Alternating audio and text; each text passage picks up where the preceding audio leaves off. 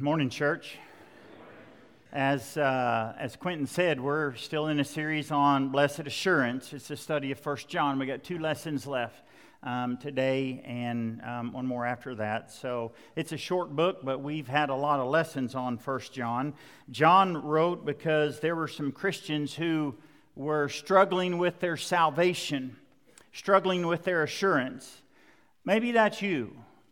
Maybe today, maybe through the years, you have struggled with your salvation. Maybe when you lay your head on the pillow at night, you're thinking, mm, I, I, I don't know. I, I hope I know. Um, I, I hope I have salvation. So that's why John is writing, and we'll notice again today and next week.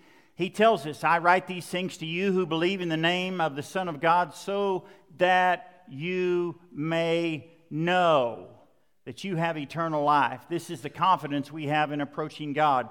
Maybe you don't have that confidence. Maybe you don't have that boldness. If not, keep reading through First John. Just keep reading it. People will say, What do I need to read? You need to read what, you, what helps you the most. So if you're struggling with your salvation and struggling with assurance, just keep reading in First John. He uses this word know or knows or knowledge or acknowledge 40 times because he wants us to know some things, to acknowledge some things. And in the last chapter, in 1 John 5, he's going to use the word know eight times. Eight times. He wants his readers, he wants us to have assurance of our salvation. He doesn't want us to doubt. He doesn't want us to wonder. He doesn't want us to hope. He wants us to have assurance and he wants us to have that confidence. So, to do that, he gives us some things we need to know. He gives us some facts. He gives us some reasons to have confidence. And one of the things that we've been talking about is there are some identifying marks of children of God. As Christ followers, as children of God, we have identifying marks, ways to identify us as Christ followers. So, John's going to talk about that again in chapter 5. It's going to give us some identifying marks. Let's read. Everyone who believes that Jesus is the Christ is born of God, and everyone who loves the Father loves his child as well. This is how we know that we love the children of God by loving God and carrying out his commands. This is love for God to obey his commands, and his commands are not burdensome, for everyone born of God overcomes the world. This is a victory that has overcome the world, even our faith. Who is it that overcomes the world? Only he who believes that Jesus is the Son of God. This is the one who came by water and blood, Jesus Christ. He did not come by water only, but by water and blood, and it's the Spirit who testifies because the Spirit is truth. For there are three that testify the Spirit, the water, and the blood, and the three are in agreement. We accept man's testimony, but God's testimony is greater because it is the testimony of God which he's given about his Son. Anyone who believes in the Son of God has this testimony in his heart. Anyone who does not believe God has made him out to be a liar because he's not believed the testimony God has given about his Son. And this is the testimony God has given us eternal life, and this life is in his Son. He who has the Son has life, but he who does not have the Son of God does not have life. Okay, some identifying marks. He's going to give us five in these 12 verses. The first one is real Christians are born again. Real Christians are born again. What makes us Christians, what makes us Christ followers, is the new birth. Everyone who believes that Jesus is the Christ is born of God. The Bible calls it new birth. The Bible calls it regeneration. The Bible calls it new creation. We are born again. Some will say, All I have to do is believe. I'm sure you know, and I'm sure you've read, even the demons believe.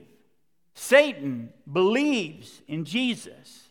The difference is people who are Christ followers have some action. They do something. It's called obedience. Part of believing is going public with your believing so that everybody knows what that is that you're believing. And that's exactly what baptism is. Baptism is going public with your belief. So if you're thinking, well, I don't want to be baptized because I don't want to be a member of the Church of Christ. Baptism's not about being a member of this church.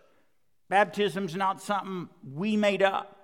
You read about baptism in the Bible, you read about being born again. Think about this. Have you ever stopped to consider that everything in all of creation obeys God? Jesus told the wind and the waves in Mark 4 quiet be still.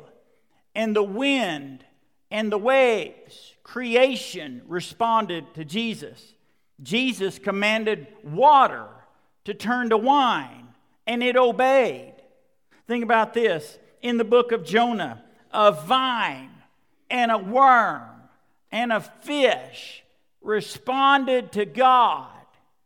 Everything in all of creation responds to God except man. But children of God respond. Someday we will all stand before God. We mentioned this last week, and He's going to ask us, What'd you do with my son?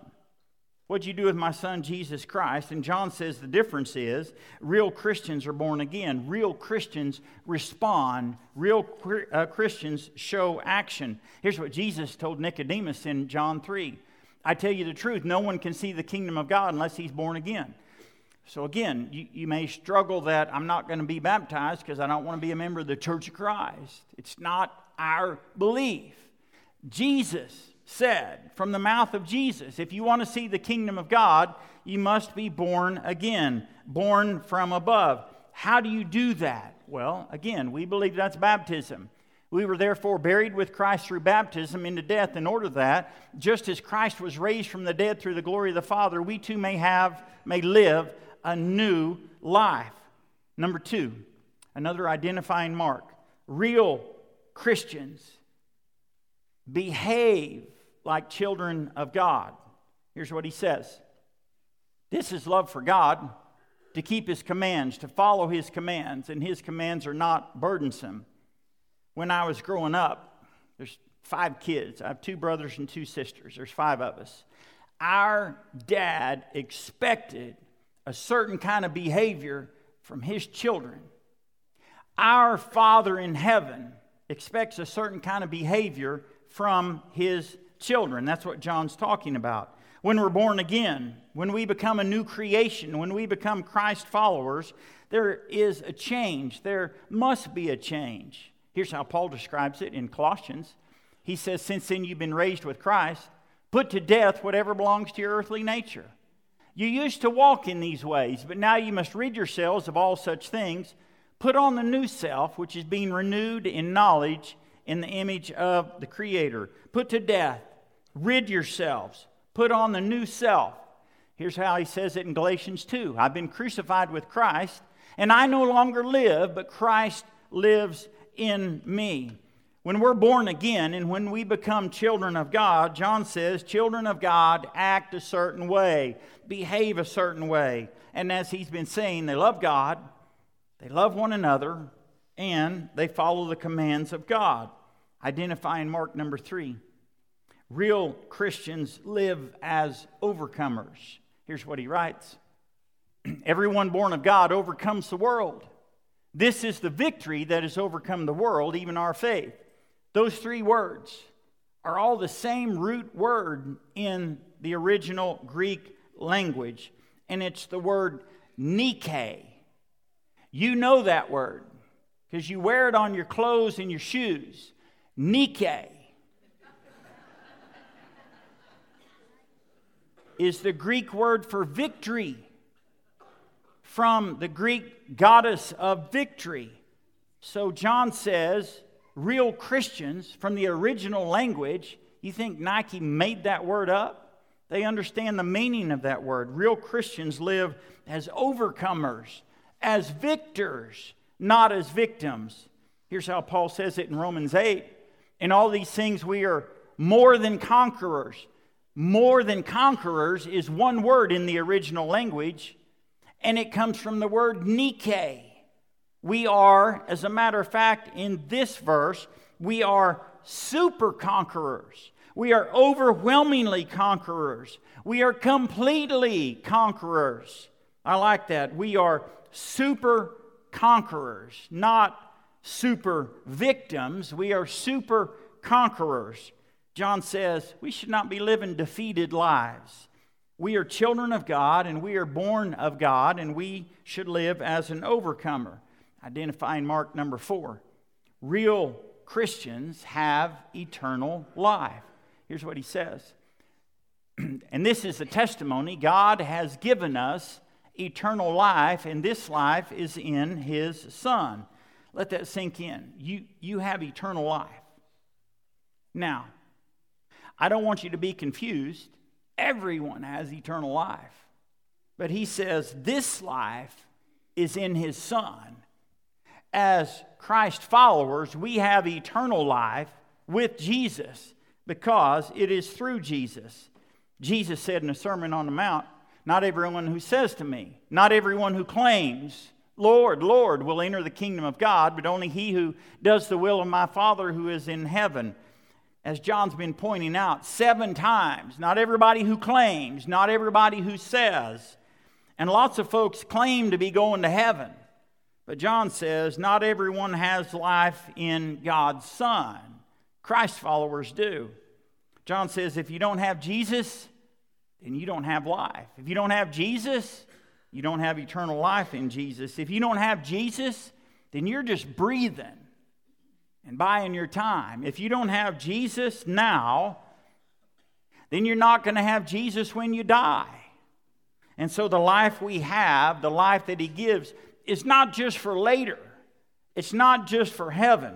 In fact, Jesus says in John 10, the thief comes only to steal and kill and destroy. I've come that they may have life and have it to the full, have it abundantly, have it in all of its fullness. Gets back to what he's been saying. Real Christians live as overcomers and we're victorious, and that's why we're able to have assurance, and that's why we're able to have boldness because we know we have eternal life. Identifying Mark number five. He says, Real Christians live with a testimony. Ten, ten times in this passage, he uses the word testimony, testifies, testimony, testified. Ten times he says the Spirit testifies, and the water testifies, and the blood testifies. God testifies. Think about it. How does the water testify? Every commentator I read says that refers to the baptism of Jesus. Want to know what happened at the baptism of Jesus? God spoke and God validated and God testified, said, This is my son. And then at the death of Jesus, which is where we find the blood of Jesus that testifies, God showed up and God validated and God let everybody know the sky turned dark, the curtain of the temple was split, the ground shook, and God gave his testimony. And as you read in the book of Acts, the followers of Jesus says, said, We are witnesses of these things, and so is the Holy Spirit. And so John says, This is the testimony. God has given us eternal life, and this life is in his Son. What's John saying? Why, why all this talk about testimony? Well, John says real Christians live out their testimony and real Christians share their testimony. Remember what we said last week? We're not just objects of God's love, we're agents of God's love.